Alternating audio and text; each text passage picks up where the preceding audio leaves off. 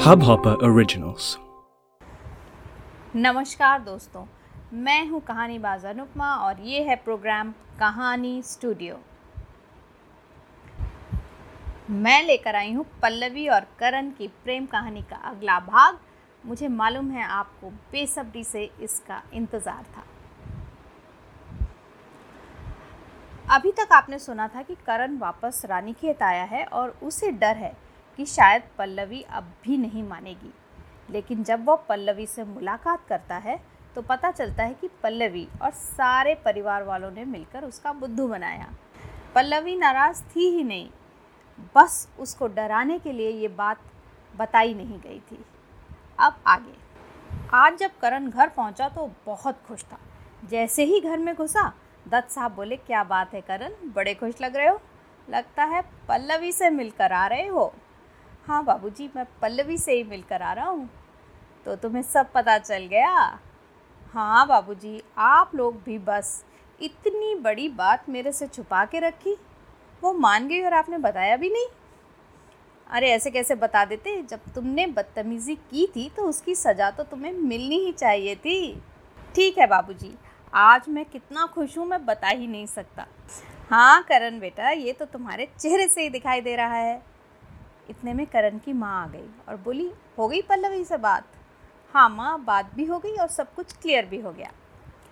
अच्छा बेटा, सुनो, मैं ये सोच रही थी कि अब हम सगाई कर दें तो कैसा रहेगा? हमारी बात पल्लवी के बाबूजी से हुई थी और उन्होंने कहा था कि हाँ उनके परिवार में भी अब सब लोग राज़ी हो गए हैं तो अब सगाई की जा सकती है। अब और इंतज़ार करने का क्या फ़ायदा? क्यों? आप लोग जैसा ठीक समझे, माँ। करण के बाबूजी बोले, अरे, हम तो ठीक समझ रहे, तभी तो कह रहे हैं। तू बता, तुझे कब छुट्टी मिलेगी? तू कब आकर सगाई कर सकता है? वो बाबूजी, पल्लवी का रिज़ल्ट दो तीन दिनों में आने वाला है। उसके बाद कोई भी डेट तय कर लीजिए। मैं तो अभी एक हफ़्ते के लिए यहीं हूँ। ओहो तो जनाब ये चाहते हैं कि एक हफ़्ते में ही सगाई हो जाए। नहीं बाबूजी, मैं तो ये कह रहा हूँ कि मैं यहीं हूँ, एक हफ़्ते के लिए। हाँ हाँ मुझे सब पता है। चलो, पंत साहब से बात करके देखता हूँ कि हम कब सगाई कर सकते हैं।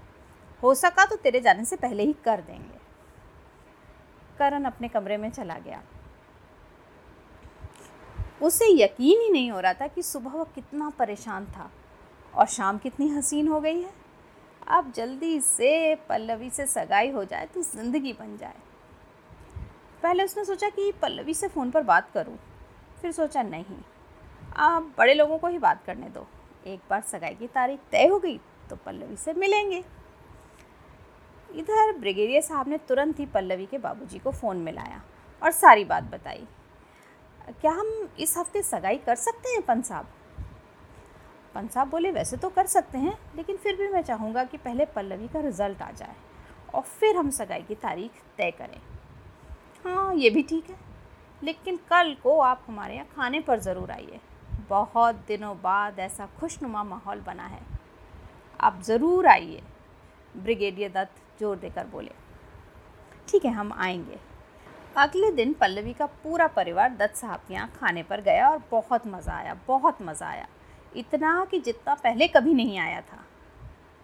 सगाई की बात हो जाने से दोनों ही पक्ष बहुत सहज हो गए थे। अच्छा पल्लवी बेटा, तुम्हारा रिज़ल्ट कब आ रहा है? दत्त साहब ने पूछा।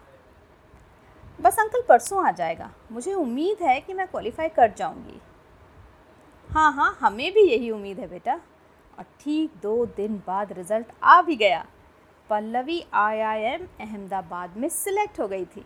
प्रबंधन की पढ़ाई पढ़ने के लिए भारत में इससे बेहतर कोई इंस्टीट्यूट नहीं था।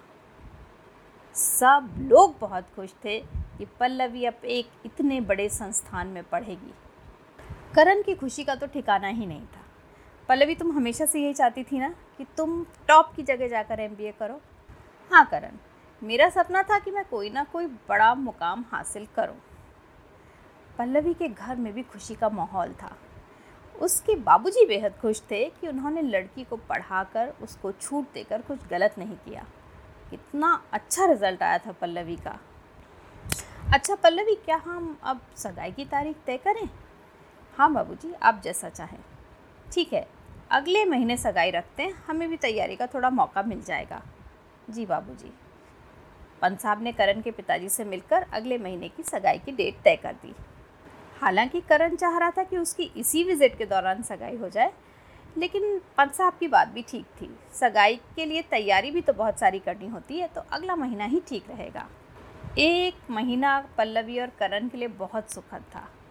उन्हें पता था कि उनकी सगाई होने वाली है और फ़ोन कॉल भी बहुत लंबे हो गए थे। यूँ एक महीना गुजर गया जैसे कोई सपना हो। पल्लवी ने हल्के गुलाबी रंग का लहंगा बनवाया था अपनी सगाई की पार्टी के लिए। जिसने भी पल्लवी को देखा, वो देखता ही रह गया। वो इतनी खूबसूरत लग रही थी। और पल्लवी की तरफ़ से जिसने करण को देखा, वो भी देखता रह गया। क्या जोड़ी है? पल्लवी और करण तो फूले नहीं समा रहे थे। सिर्फ़ एक दूसरे को ही देख रहे थे। सगाई की अंगूठी पहना दी गई, सारी रस्में हो गई। अब वो दोनों मंगेतर थे। उन पर से कुछ बंदिशें भी हट गई थी। साथ घूमने की, साथ में कहीं दिखने की और बेशुमार बातें करने की। सगाई के बाद जब करण वापस ड्यूटी पे जाने लगा तो पल्लवी ने कहा करण, सगाई तो हमने कर ली है, पर मैं शादी अपने एमबीए के ख़त्म होने के बाद ही करूँगी। हाँ पल्लवी, ये तो बात पहले से ही तय है। तुम आराम से अपना एमबीए करो, मुझे कोई परेशानी नहीं है इस बात से। पल्लवी को एक महीने के बाद ज्वाइन करना था। सारी तैयारियाँ हो गई थी। पल्लवी की ज्वाइनिंग के लिए अहमदाबाद, उसका परिवार और करण का परिवार भी गया।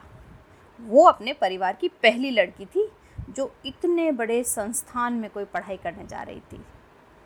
वहाँ जाकर जब उन्होंने इंस्टीट्यूट देखा तो खुश हो गए। ऐसी जगह पर पल्लवी पढ़ेगी? हॉस्टल देखा, बहुत अच्छा था। हॉस्टल में कभी पल्लवी रही नहीं थी तो वह भी उसके लिए एक नया अनुभव था और इसके लिए वो पूरी तरह तैयार थी। एमबीए का कोर्स ज्वाइन हो गया, पढ़ाई चल पड़ी। पढ़ाई इतनी ज़्यादा थी, इतना कुछ करना होता था पूरे दिन में और देर रात तक भी कि पल्लवी बहुत व्यस्त रहने लगी। करण से भी उतनी ज़्यादा बात नहीं होती थी। हॉस्टल में एक ही फ़ोन था, लेकिन दोनों चिट्ठियाँ खूब लिखते थे। वक्त गुजरने लगा, पल्लवी और करण के प्यार की गहराई बढ़ती गई। फिर किसी काम से करण को मुंबई जाना पड़ा और सब कुछ बदल गया। तो आज की कहानी यहीं तक। आगे की कहानी सुनेंगे अगले एपिसोड में। तो सुनते रहिए कहानी स्टूडियो, मैं हूँ कहानी बाजा अनुपमा अगर आप मुझे कुछ मैसेज या कमेंट या फीडबैक देना चाहते हैं तो मेरा ईमेल आईडी है make happy foundations at Gmail dot com नमस्कार बाय बाय